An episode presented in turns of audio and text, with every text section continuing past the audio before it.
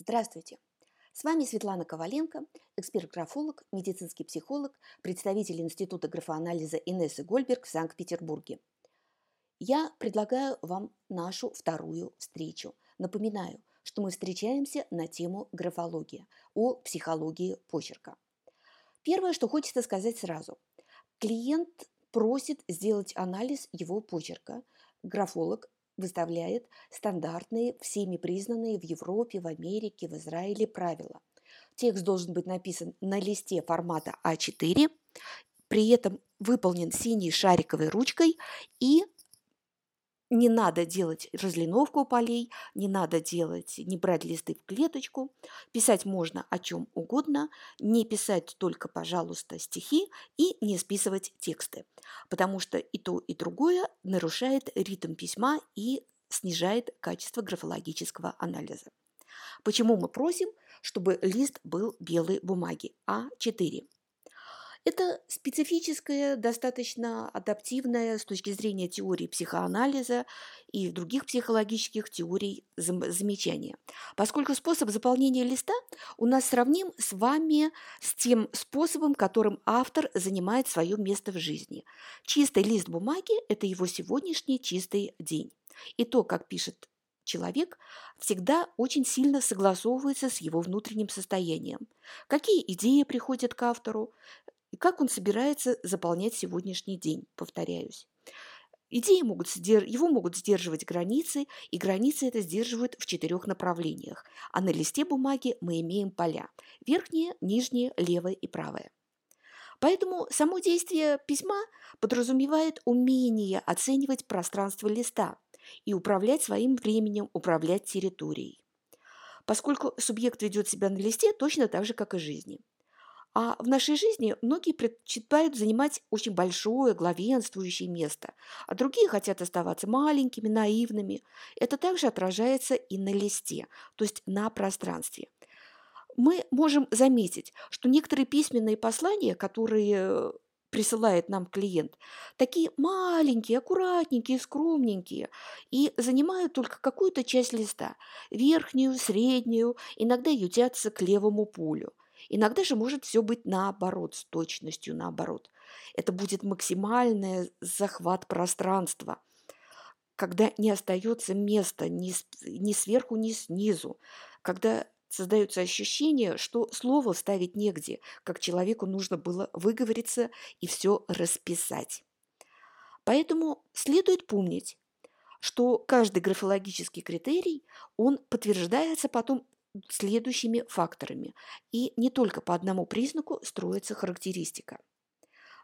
К примеру, наличие параграфов, абзацев, проявление в тексте таких вот свободных белых пространств, их еще называют иногда проветривающимися территориями, обеспечивает понимание, что я хочу сказать другим и как я оформляю это послание. То есть практически каждого в школе обучали, что нужно соблюдать правила письма, что нужно соблюдать абзацы, что нужно делать красную строку. Но со взрослением некоторые продолжают это соблюдать, а другие предпочитают забыть. И этот факт не сильно безобиден оказывается потом для окружающих. Поскольку не все, конечно, соблюдают правила, и нет такого строгого контроля, что эти правила нужно соблюдать, но элементарные приличия важны в социуме. И умение контролировать свои импульсы, свои поступки в рамках приличия – это показатель ответственности и социальной адаптированности клиента.